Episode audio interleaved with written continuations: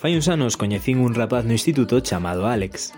Aquel mozo tiña moito coñecemento musical e descubrime grupos que acabarían sendo claves na miña vida, como The Killers, The Strokes, entre outros moitos. Xuntos compartimos festivais e concertos, e tamén fun testigo de como daba os seus primeiros pasos na música e de como chegaba a revolucionar a escena musical galega pasando de ser Alex a ser Bayuca. Oxe ven o Café Derby 21, Un lugar que naceu como unha conversa entre amigos e que para min o será máis ca nunca. Porque ao final, aínda que sexa na distancia, os amigos, as conversas e os bons recordos son a mellor vacina contra os malos tempos.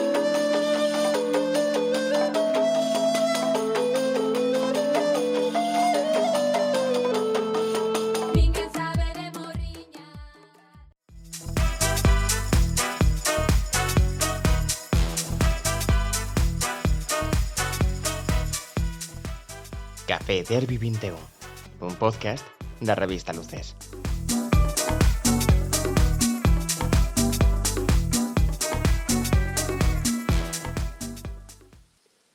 Benvidos ao Café Derby 21, son Nico Carreira, unha semana máis, e agora, por mor das restriccións, temos que facer este programa a través das ondas, así que se temos algún problema de inconvinte co son, Pedimos disculpas que estamos comezando con estas tecnoloxías.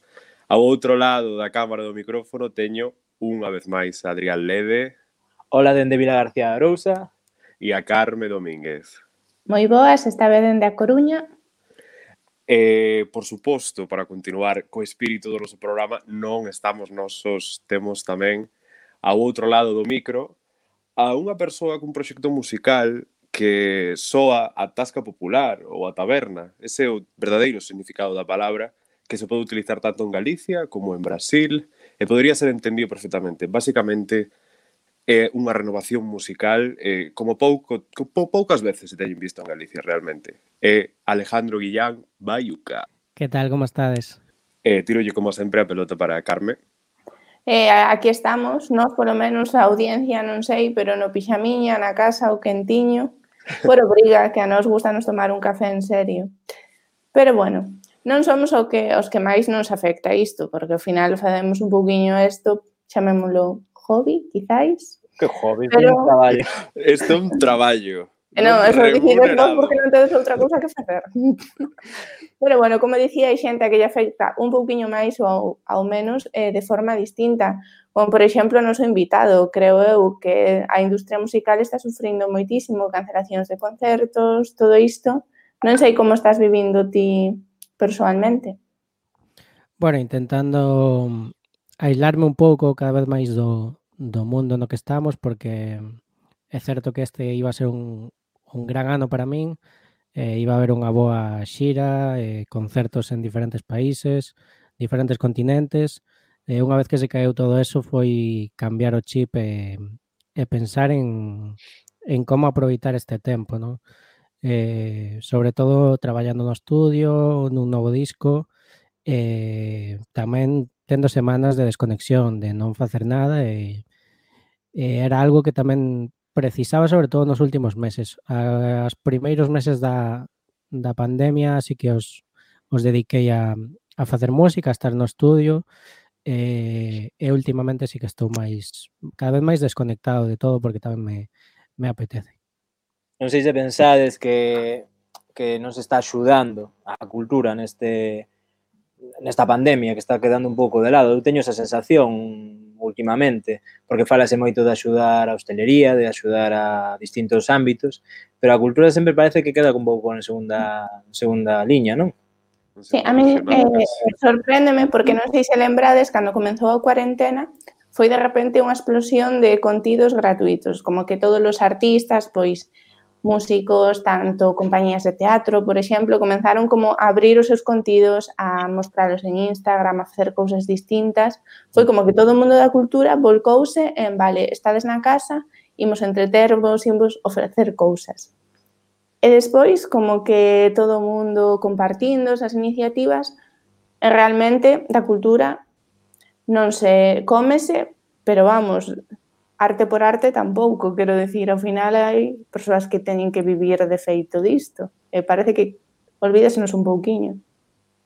Sí, eh, claro, de feito, quero dicir, estando aquí Alex eh, pode, pode dar máis datos, pero creo que o mundo da cultura son grandes nomes que son en sí mesmos unha industria e que por debaixo hai outras moitas categorías profesionais que quedan totalmente eh, desamparadas, porque ao final eh, que, que unha persoa teña un concerto, unha xira de concertos eh, pois ao longo da, da costa mediterránea, pois indica que hai determinados eh, determinadas persoas que van vivir deso, eh, iluminadores e todo ese tipo de cuestión.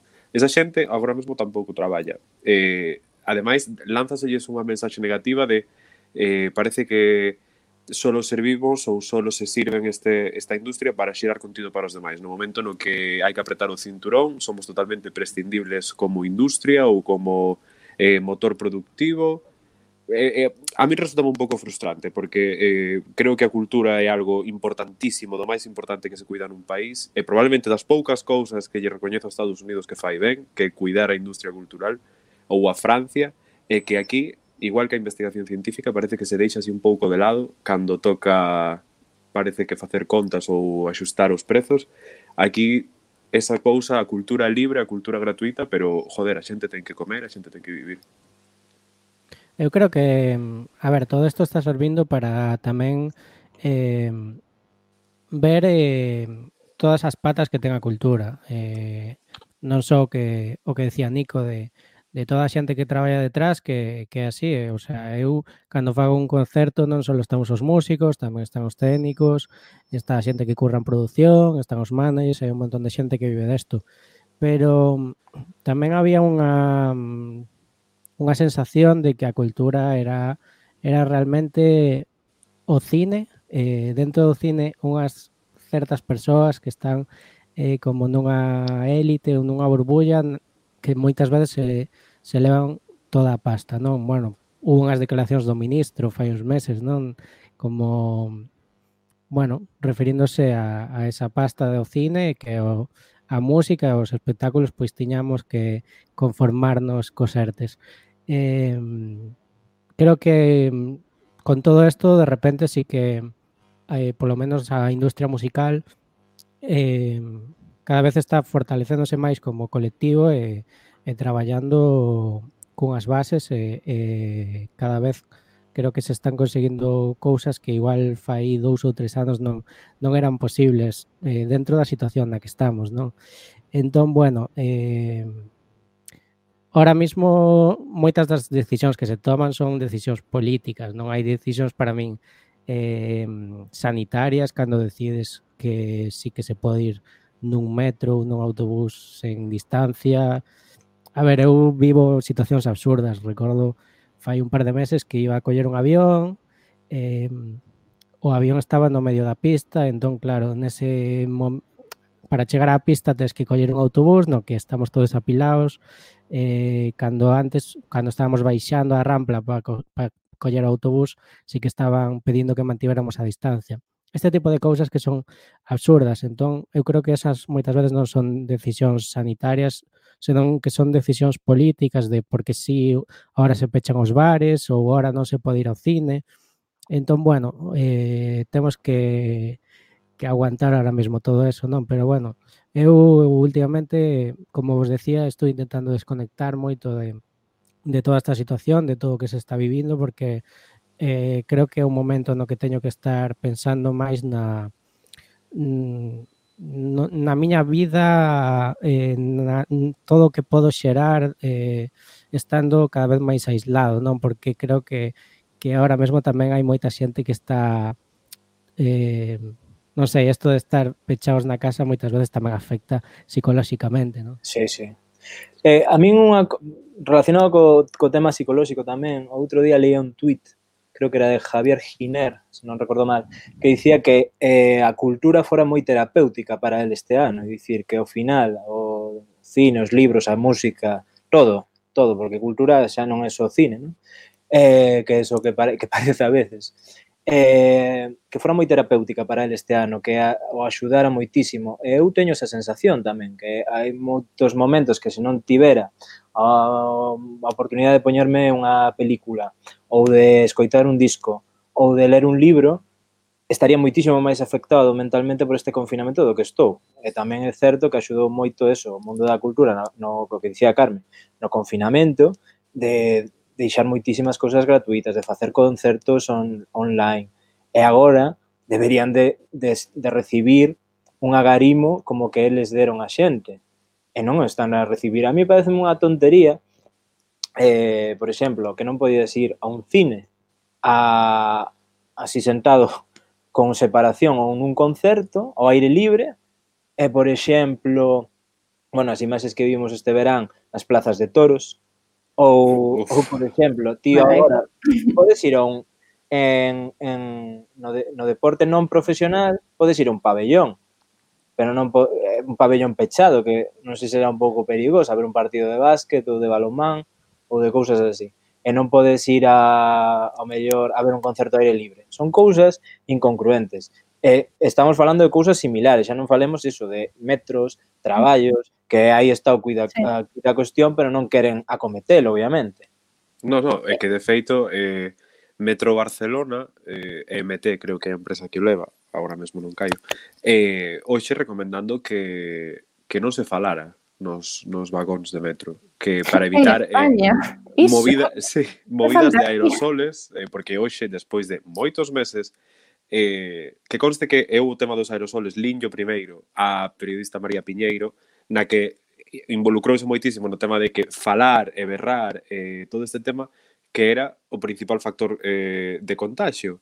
E que agora parece que se están dando conta eh, de dos metros. Quero dicir, é moito máis perigoso penso eu, desde a miña perspectiva de unha persoa que non traballa no CSIC, eh, pois, joder, estar exposto a 20 persoas no mesmo autobús, no mesmo metro, un medios de transporte similares, a estar nun concerto con unha separación bastante grande. Eu estive nun concerto de Berto en pandemia eh, neste, nesta nova sociedade temporal, e a verdade é que non estivo tampouco nada mal. O sea, a cuestión darlle un par de voltas, eh, dali non creo que saíra ningún positivo. Tería que bueno, buscar os datos. Despois tamén hai que ter en conta eh, nos concertos chegouse a un nivel tamén demasiado exagerado, non? Eu algúns dos concertos que din este este Bran nos que mm, había un equipo de seguridade que estaban demasiado pendientes do, do, dos espectadores, non? Tanto que, que notabas que a xente estaba incómoda por ter eh, como un gardán, un guardián detrás todo o rato como mirando que non nin levantaras os brazos, nin se te ocurrara levantarte, nin nada, non? Entón, a ver, tampouco creo que haya que exagerar tanto en, en, en certas eh, medidas cando despois eso, todo o que estamos falando de que en calquera situación cotidiana normal non, non é tan non se exaxera nada tanto. Entón, pois bueno, creo que bueno, eh, te, a opinión que, que, que vou tendo últimamente de, de que creo que, que hai que, que convivir cada vez máis con isto e, eh, e sobre todo eso, hai situacións nas que creo que sí que hai unha seguridade suficiente como para que se poidan facer concertos, para que se poida ir ao cine ou moitas outras cousas, non? Credes que verá festivais en 2021 ou descartadeos? Eu eh, creo que Imos ter festivais, pero non da mesma forma de que os tiñamos. Creo que os aforos van a seguir moi controlados. Ou o tema das máscaras, creo que non imos soltar de todo. Inda que, imagina, en xuño estamos vacuna, vacinados. Eh, eu creo que o da máscara, por exemplo, vai ser unha cousa que vais manter. O dos aforos, creo que tamén, a min, por exemplo, bueno, eu xa sabedes como virgoa social da miña ansiedade, todo o que sexa en multitude, non? Pero que a partir... bueno, a min Saiu o seu da vacina e dixeches, madre mía, vais na vida outra vez. Pero a, a miña parte de persoa normal tamén como que sinto unha mellor ansiedade cando se mete multitudes agora. Eu creo que de aquí a uns meses é unha costume psicolóxica que dudo que cambie de todo. Entón van a ser festivales, sí, pero con algunha cousiña deste mundo extraño. Eh, sí, a ver, eu creo que España en concreto, Galicia como parte de España, eh, hai unha cousa desta de que éramos un pouco eh, ceibos, andábamos ceibos no mundo, eh, porque sí que é certo que en, en outros moitísimos países o tema da máscara non foi un problema, porque, eh, bueno, pois son teñen un maior sentimento de civilización ou de sociedade e aquí, bueno, pois parece como que somos bastante máis individualistas, pero penso que non é eso cuido da cuestión, penso que está un pouco no feito de tomar responsabilidade e que a mascarilla ao final, a máscara en galego, eh, está máis asociado a un factor, ao mellor, penso eu, xa psicolóxico de seguridade. Eu, se non a levo pola rúa, eh, non, non teño medo a que me sinalen como aí vai aquel sen máscaras, senón de onde vai este tolo? Ou eu claro. mesmo, eh, joder, poden me infectar, poden me pasar algo.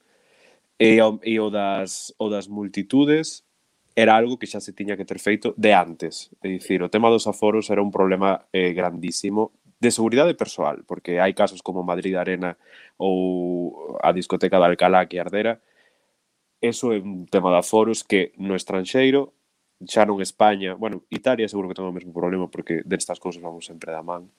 Eh, é algo no que pecábamos, opino humildemente. Bueno, pero eu creo que mudou todo, eh. O caso de Madrid Arena e eh, foi un, un punto de inflexión. Eso fixo que cambiaran moito os aforos en discotecas de Madrid que, que tiñan igual 2.500 persoas, ahora poden entrar 1.800, non? Por exemplo, por poñer un caso. Eh, eu non, non quero que cambie a, a nosa vida en, en xeral, o sea, creo que, que tamén é o que nos fai creo que, que vivir como vivimos ou como vivíamos era o que nos facía tamén ser unha sociedade diferente ao resto de Europa, por poñer un exemplo, non? Eh, é certo que, por exemplo, en febreiro estiven en, en México nun festival, eh, había moita xente nese festival, pero todo o mundo era moi respetuoso non tropezaba nadie contigo, eh, todo estaba moi limpo, eh, cousa que non suelo vivir cando vou a un, a un festival en, en Galicia, non? eh, eso sí que me sorprendeu, non? Creo que igual sí que hai certas cousas de educación que, que podíamos mellorar, pero eu non quero que, que a sociedade vaya a cambiar por todo isto, o sea, quero que, que a xente siga tendo a cercanía que, que, que tiña ata agora, porque é o que realmente non se identifica. É que xa non é un tema de aforo, un tema de respeto. Eh, a verdade é que falta respeto en Galicia, en Andalucía ou en eh, Murcia. Eh, Rexeitamento á sociedade Virgo que eu persigo, o sea, completamente. Ah, pues, tía, xente moi salvaxe. Eh, eh, a verdade, eu, por exemplo, eh, nos festivais que fun, sempre, nunca fun a un festival fora de, de, de España. Eh, a verdade é que agobieste por momentos, sobre todo en festivais, non tanto en concertos. Eh, en concertos falo concertos dun artista só, eh? En sí, sí. festivais, pois o BBK, o Son, ou o Sonorama, por exemplo, aí sí que hai momentos que notas certo agobio, que a xente está moi en, en riba, non respeta o espazo, quere pasar por riba túa e demais. E ao final é o que provoca tal. Non penso que se xa tanto de aforo como de da falta de respeto da xente. Aí estou de acordo con Alex. Sí, ao final respostei. Creo que sí que vai haber festivais, eh? pero distintos. E, por certo, Primavera Sound débeme 120 euros. Desde por favor, aquí, fago un ¿eh? chamamento para que devolvas os cartos. Seguro que estás escoitando, dono. Pois pues mira, mm, se estás escoitando que os devolva. Porque a mí, Débennos pues, un no fin me... de semana de fantasía no Porto. Efectivamente, no Porto. Eu eso, estive no Primavera Sound do Porto e a verdade é que é distinto aos festivais de España. Si que hai como pero xa non era non vale o exemplo porque faise no Parque da Cidade, que é un espazo grandísimo onde aí prácticamente imposible eh, non sei, que é, é máis fácil pillar case unha ETS que, que, que te molesta alguén, sinceramente. Bueno, con todo isto tamén eh, non todos son festivais, o sea, creo que ahora mesmo están priva eh, se está facendo máis eh, concertos de pequenos formatos, tamén está se dando a oportunidade a, a, a proxectos menos coñecidos ou proxectos con a trascendencia menor ata agora que non tiñan antes, non? Eso tamén, pois, bueno, eh, fai mudar un pouco o panorama que había e eh, nun mundo no que tamén se privaba moito ser un grupo estranxeiro Eh, non só aquí, eh, eso pasa en todos lados. Eu noto cando vou a tocar fora, cando vou a Italia ou así, como, como parece que eres un artista de maior relevancia solo por vir de outro país. Non? É moi curioso eso. Eh, eh, nada, ahora con todo isto, pois pues, obviamente os grupos eh, que viven máis preto dese lugar, pois teñen máis posibilidades de, de acercarse a xente, non? Creo que tamén algo algo bo, non? Que, que moitas veces nos olvidamos de todo um, os proxectos que temos ao lado da casa. E no, no, no Teino, no, no San Froilán, eh, que Berto foron as grandes estrelas. Diralo, bueno, sabréalo mellor tínico que como lucense de, de, non de foron, verdade. foron solo estrelas, foron os mm, os amos. O sea, foron impresionantes, a verdade. O sea, levantaron o cotarro, foron portada do xornal. Bueno, levantar non levantaron que xa é ilegal. bueno, pero un pouco de cardio sí que fixemos, eh? a verdade. Pero sí que penso que eh, o que sinalaba Adrián fai un rato rebobinando é eh, que vai un pouco ao gallo do que di Alex eh, Carme se quer dicir algo que o diga, porque é a última que falta por meter no argumento. Eh, penso que hai un factor psicolóxico eh, a nivel creativo, por unha parte, porque dicía Alex, de, eh, pode ser un momento de explosión creativa, ter tanto tempo para afondar en ti mesmo, para... Eh, pois eu que sei, eh, Frankenstein naceu nunha pandemia, eh, o El vampiro de Lord Byron e Polidori saíron todos dese mesmo momento, eh, no século pasado tamén houve outra explosión creativa, entón eu creo que estáse un pouco como distanciando a cultura a nivel industrial, pero sí que é certo que se está facendo moitísimo contido que verá a luz pois non dentro de moito, porque diarios de literatura estou convencido de que van sair moitísimos. De literatura libros. pasei outro día por unha libraría, había literal, eh? estantería coronavirus, era todo horrible. É que para aprenderlle, para lume É pero, pouco máis. Xurao, eh? eu espero que se ven algo despois que sexa mellor que aquilo, porque eran deste cousas conspiranoicas, pero nunha librería. Van facer, de, non sei. A información sí, sí. que non che deron sí, sí. durante o confinamento. Bueno, ese é outro que xa señor no. reflexe. Eu entendo que, que moita xente faga, faga contido en relación ás cousas que vive, pero eu non estou a favor ou polo menos non quero que, que todo xire en torno ao coronavirus. De feito, eh, creo que si culturalmente e artísticamente para, para cada persoa isto pode axudarse xa para encontrarse a si sí mesmo e, e, e facer cousas novas, non, non estar aí co dedo eh, na ferida de porque creo que hai que un pouco avanzar en ese sentido. Creo que sí que eh, non sei se xa para outono ou para o próximo ano, o sea, perdón, para outono do ano que ven ou, ou antes, eh, vaya a haber esa explosión, por ejemplo, de publicación de discos, de libros, pero creo que sí que vaya a haber un momento de, de unha sobre sobre publicación de cousas. Eu eh, non sei se vichedes o, o unha peli que vais a ir que ah, sí. que é produtor Michael Bay.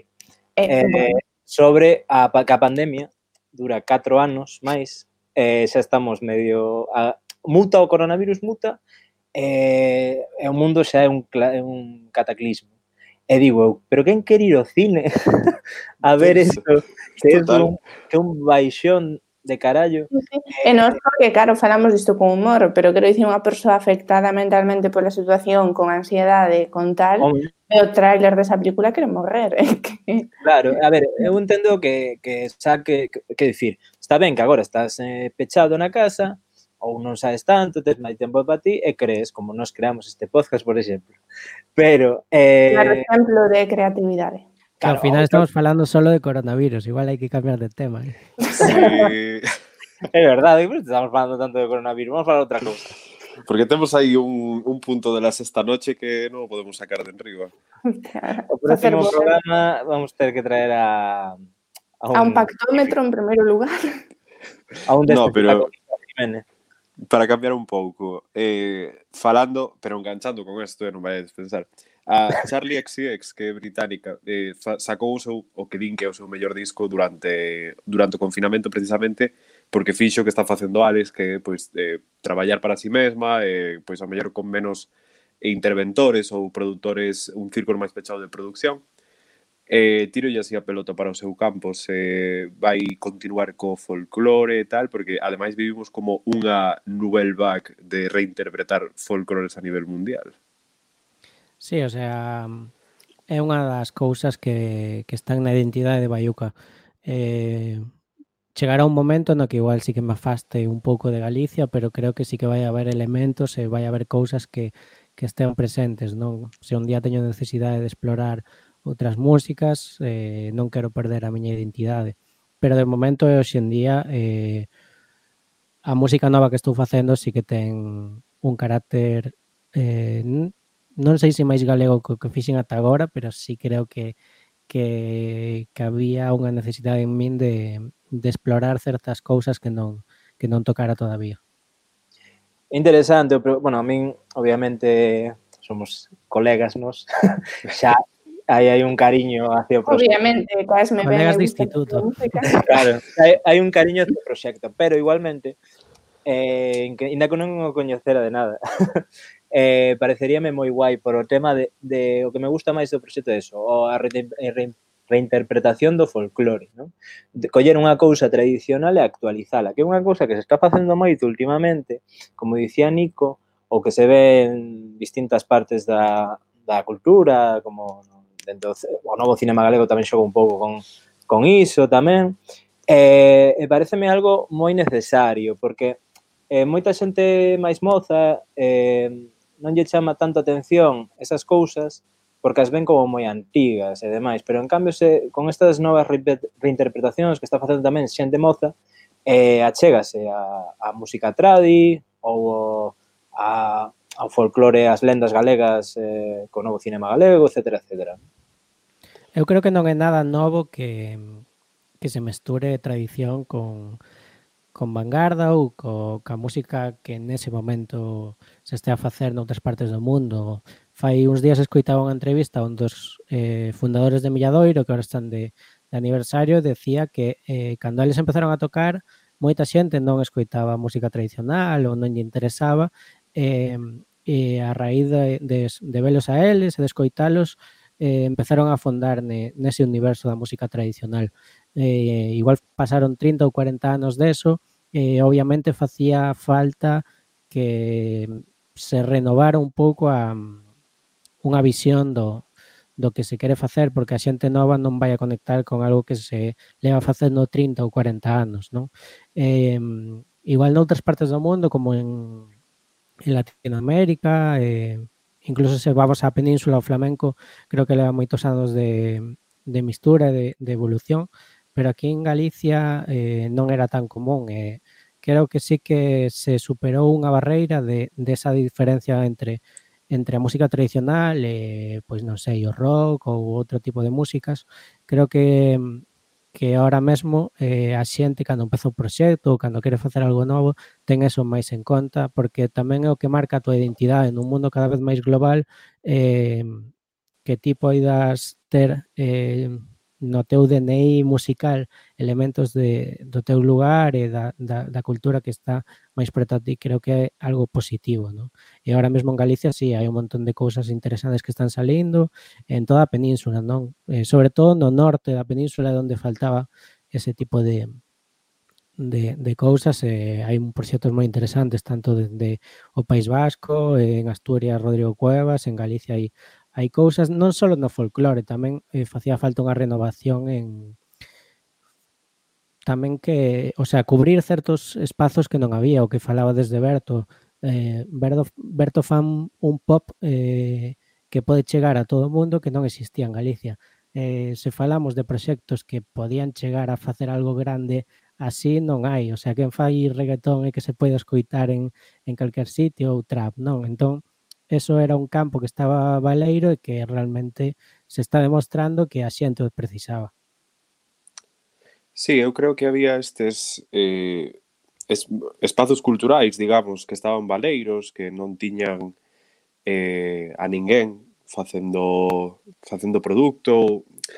Sempre penso na televisión, por exemplo. Eh, País Vasco eh, pasa un pouco como a Galicia, que quedou eh, rezagada. E despois está TV3, máis o novo canal que acaben de sacar eh, que é exclusivo para a xente nova de, de Cataluña e eh, están eses espacios están cubertos. Eh, sei de boa tinta por, por, por vivir con cataláns e por vivir con, con valencianos eh, que eles, por exemplo, o espacio musical teñono moi teñono moi moi moi saturado eh, a xente moza consume música eh, pois nesa, nesa lingua, na súa lingua valenciano, catalán. Sei que no País Vasco, na parte eh, vasco parlante da Navarra tamén ocorre. En Galicia eu empecé fai, pois, ao mellor na universidade a escoitar música, música en galego de xeito habitual. Pero sí que é verdade que amigos meus que rexeitaban un pouco esta idea ou que se sentían moi alonxado polo que dicías ti de ai, todo é milladoiro ou todo é leilía ou este tipo de cuestións, pois están descubrindo xente nova que está cubrindo espazos, pero despois tamén proxectos eh, como Baiuca ou eh, xa non digamos Mercedes Peón, que leva facendo moitísimos anos e que leva facendo, ademais, quero dicir, moi ben, porque Mercedes Peón adiantouse moito tempo a cousas que se están facendo agora, e pois síntense identificados, porque é unha tradición que lles fala a eles eh, nos seus códigos, nos seus idiomas, Eh, e pareceme importante renovar o folk e perder ese, ese discurso como hexemónico de flamenco como único folclore posible, eh, xente que renovo flamenco. Eh, pois, non sei, Dolly Parton eh, tamén renovou a música country cando entrou. Eh, polo feito de ser muller, pola introdución de novos temas, por alteracións musicais, e hoxe en día xa é algo asimilado. Eh, for, a súa innovación eh, convertiuse co paso do tempo en country, xa non ten nada de innovador.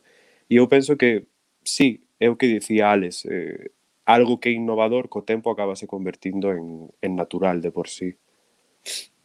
A mí, sí, pero ten que, eh, ten que renovarse moito, non? Porque, o sea, cada xeración eh, crece con, con unha música diferente, non? Entón, eh, chega un momento que se eso se estanca, pois hai un momento no que se corta ou se desconecta a xuventude do, da tradición, non? Entón, por eso creo que é necesario que que hai que aparezan mesturas de ca música tradicional galega e, e ca, ca lingua e, de todos os estilos posibles. O sea, eu quero un Omar Montes galego xa, sabes? Porque realmente eh, cada dos por tres vai Omar Montes ao bamboleo porque non hai un, unha, un personaxe así na nosa cultura, non? Senón teríamos a, non sei, eh, O dos pistachos. o sea, creo que fal falta moita xente, sí, no? Eh, aquí temos un marxe para, para crecer e para, para que aparezan cousas ainda moi grande. Eh, o, o, o que dicías de, de Bamboleo parece interesante, porque é verdade que os programas galegos ven moita xente de fora. Eh, a actuar ou eh, a outras cousas, o Land Rover, a non sei a facer chistes. eh, eh, falta aí, por que non, o, a ver, outro día creo que estaba Boyanca en Bamboleo, se non, se non recordo mal, pero eh, faltame xente, a ver, fa, é verdade que falta xente facendo ese contido, pero tamén falta levar un pouco máis a, a xente que este facendo cousas a galega, na miña opinión. Porque eh, todos os invitados deses programas ao final son os míticos invitados que van os programas de Antena 3 ou de Telecinco. Eh, é dicir, eu penso que o Land Rover, así como temos nós nunha lista toda a xente que gustaría, gustaría nos que viñera o Café Derby, é unha lista bastante amplia, creo que esa xente podería ir perfectamente ao Land Rover ou no caso de que se sean músicos o bamboleo.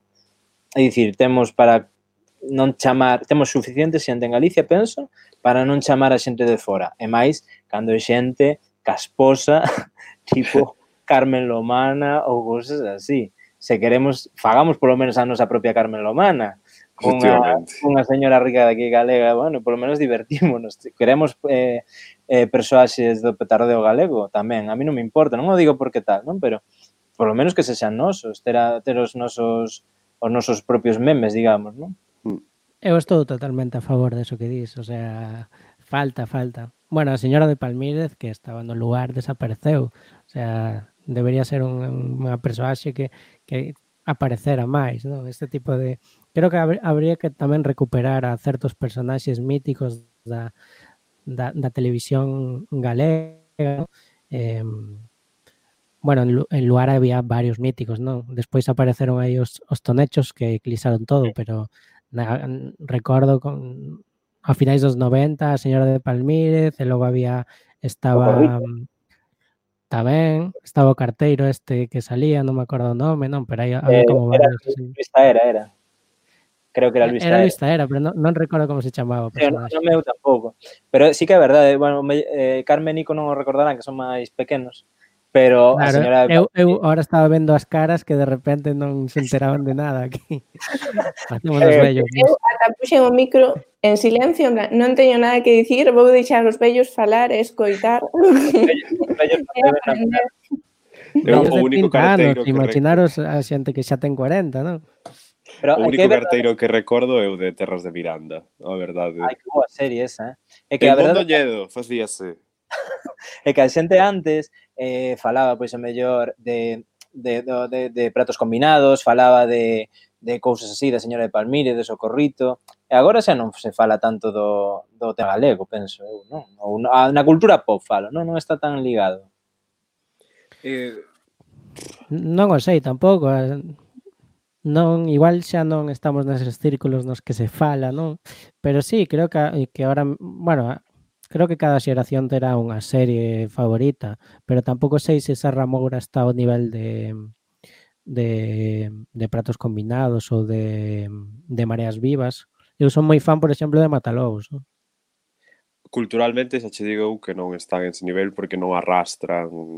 Culturalmente está claro que non. Sí. Eh, na calidade tampouco sei se eu penso que fai uns anos ti dicíase a unha persoa que iba pola rúa quen era Antón e, ou quen era Petróleo e dicía, mm. sí, Petróleo de Mareas Vivas, Antón de Pratos Combinados.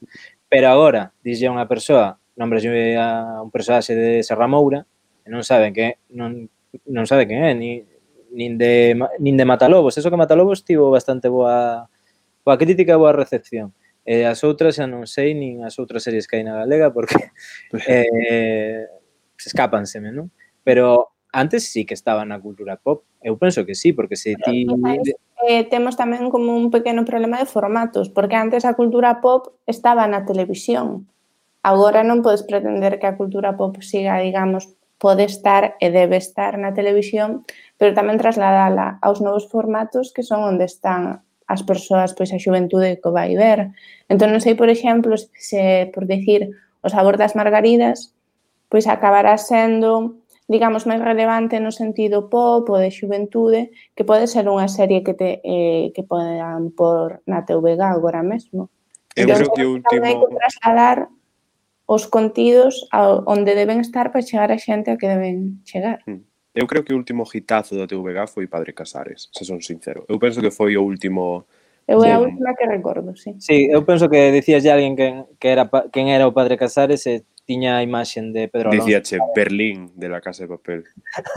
un pouco claramente, sí. claramente ibache, ibache dicir iso.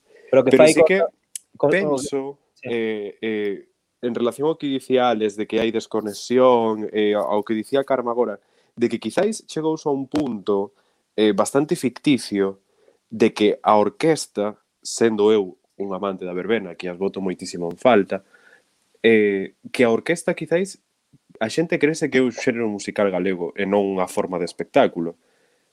Repito, amo as orquestas, pero non, non é unha música ou non é algo creado en Galicia, o sea, é un espectáculo galego, forma parte da cultura galega, pero creo que eh, sufriu este proceso de prostitución, digamos, de cara á masa, de facerse unha masificación de, un, de unha cousa, dun reducto cultural que era mínimo, que, que provee, as orquestas proveñen da sesión Bermú e de todo ese tipo de conceptos eh, de aldea, de povo, e de, como moito de festas de barrio, como moitísimo.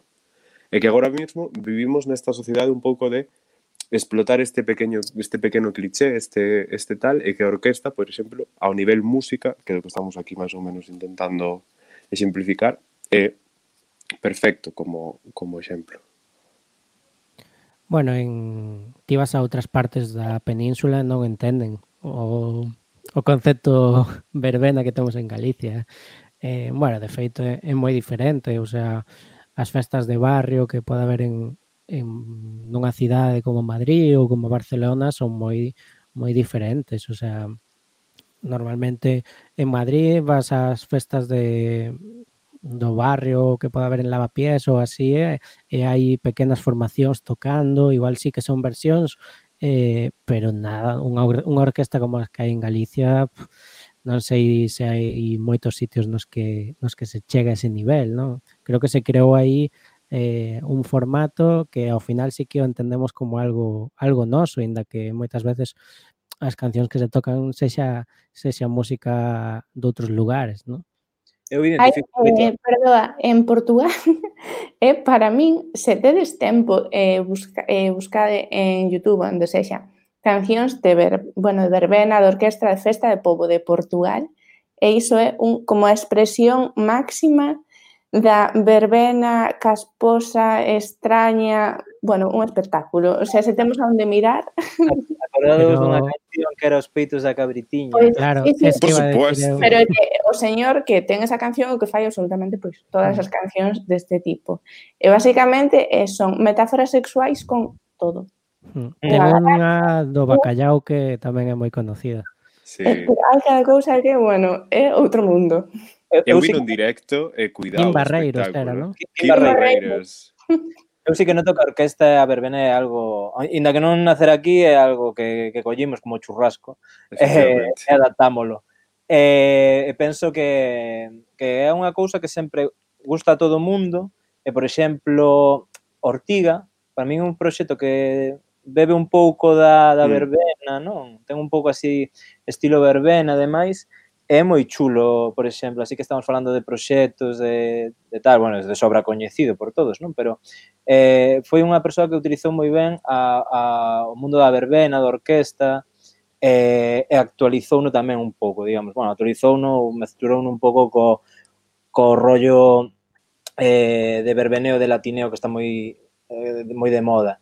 E eh, falando do que falaba Alex da, de como unha verbena en Madrid ou algo así, hai unha peli Carme tamén a viu, porque recomendei eu, que La Virgen de Agosto. Ah, que é sí. unha rapaza que pasa un verán en Madrid e como son as festas en Madrid. É moi interesante se a xente quere ver como son as festas noutro, noutro lugar. Eh, e son, é moi distinto, é que non ten nada que ver co, con oso. Esa peli está moi ben, eh, para co, coñecer o folclore madrileño. Sí, dou fe, o, o bo folclore, o da xente que ten pasta para pagar un piso no centro, no Bran, esas cousiñas. Bueno. Sí. Eh, bueno, se queredes, eh, xa están saindo bastante nomes a, a colador, pero se queredes sacamos, xa que estamos cun programiña de renovación folclore, cultura no novo mundo, eh, todo ese tema de cuestións, eh, tiramos así dunhas recomendacións cada un que lle quera tirar. Uh -huh. Eh, eu quería recomendar, bueno, hai un folclore que é o folclore andaluz, inda que tense como que fora o folclore español, porque apropiouse del o franquismo, na miña opinión, pero bueno, é un tema xa para debatir con calma noutro momento. E como eh, alguén da familia Franco. Pero eso pasou, pasou co folclore galego tamén. Eu creo que se tardou tempo en, en para moita xente en desvincular mm. a, en, en xeral, non? Eh, a música folclore das de, da, de las regiones de España, non? Sí, sí. Eh, sí. creo que, que algo moi común é que, é que bueno, eh, non sei agora se, se se entende tamén que, que, que, por exemplo, a tradición galega sexa todo o contrario, non? Cousa de, de independentistas ou, ou, ou de algo así, pero sí, noutra de bloqueiros. época... Sí, sí, noutra época sí que se asociaba moito a un tema oh. franquista, non? É que, bueno, eh, devolve de meiras. Bueno, total, o tema que eu iba a dicir. O flamenco eh, o flamenco, bueno, e incluso, eh, bueno, vivi un ano en Sevilla, incluso a, a propia xente andaluza, así máis modernita, digamos, tiña bastante rexeite, non? Hacia o flamenco e demais.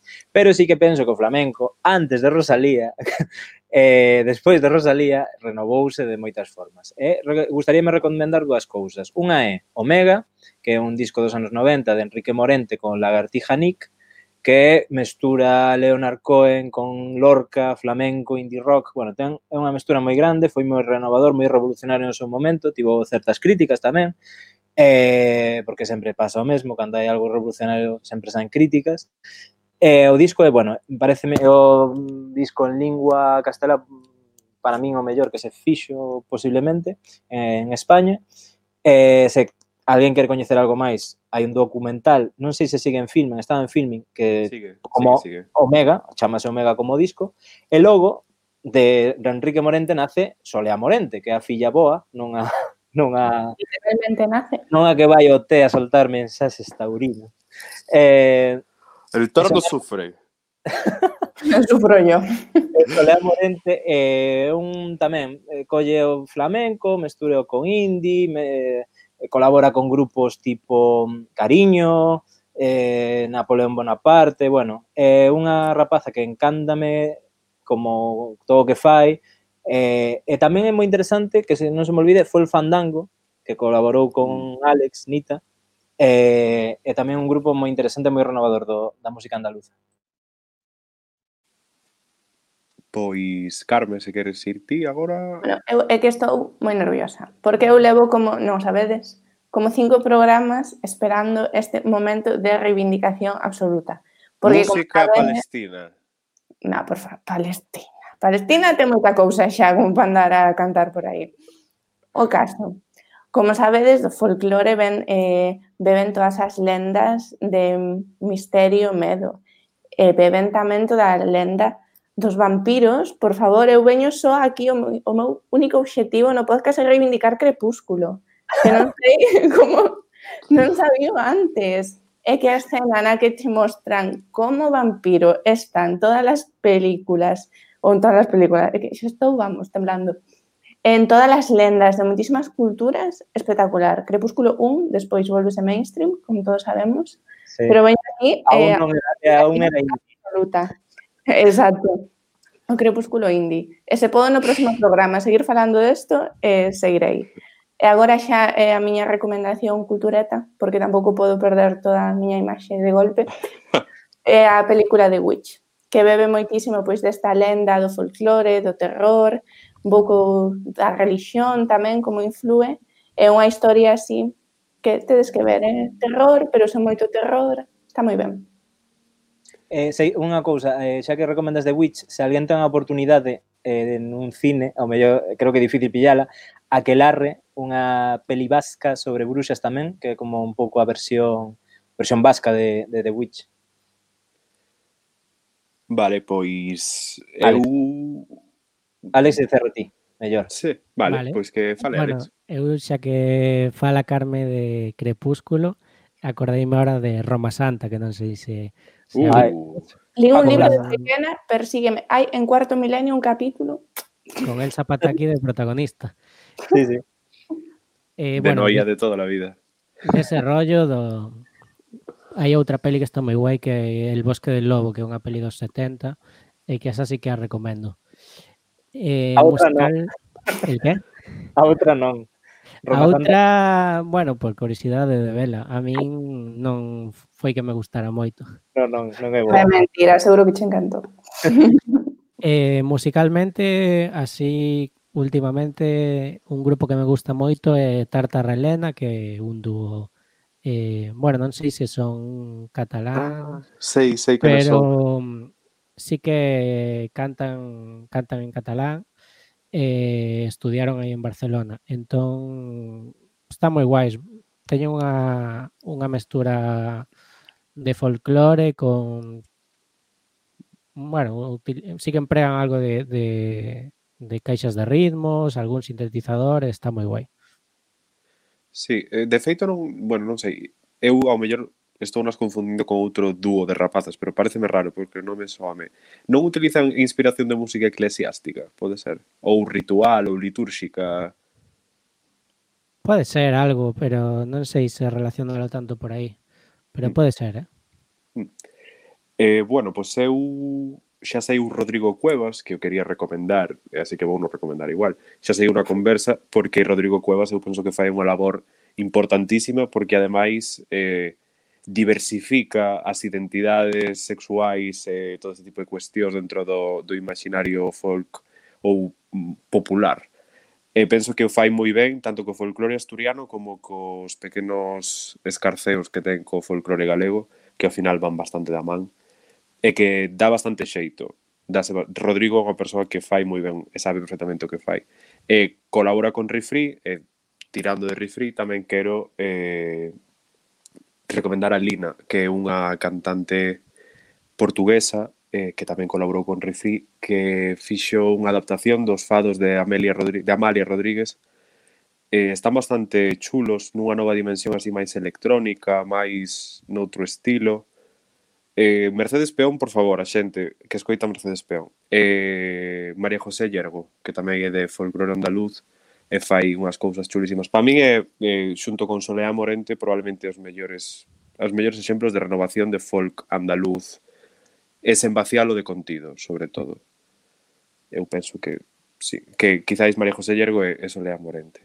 Pois moitas cousas para o segundo confinamento. Sí, sí. Vamos. Eh, bueno, moitas gracias a, a Alex, eh, baiuca para o resto do mundo por acompañarnos na nosa incursión eh, no podcast eh, streaming. Eu encantado, era o primeiro que facíades así neste formato. Sí, sí, eu estreo, temos que mandarche unha taza por correo, bueno, xa chado eu cando, cando sí, veñas a García. Eh, non sei se vedes, eu aquí teño unha de dos United Sardines de Arousa. Ah, Va, bueno. non mellor. non queremos tamén, presumir, pero... Pero, pero esa é chula tamén, eh? Pero faz unha colección como broncana. Sí. eh, nada, moitas grazas ás persoas que están do outro lado. Eh, esperamos que non teñades problema co audio, eh, que todo, sobre todo, saia ben. E eh, que desfrutedes deste pequeno... Que, que polo menos que, que desfrutades deste pequeno podcast e vémonos a semana que ven, da semana que ven esperemos que nun formato físico véndonos cara a cara, pero todo pinta que non vai ser así. Así que unha boa semana por diante. Ata logo, Iño.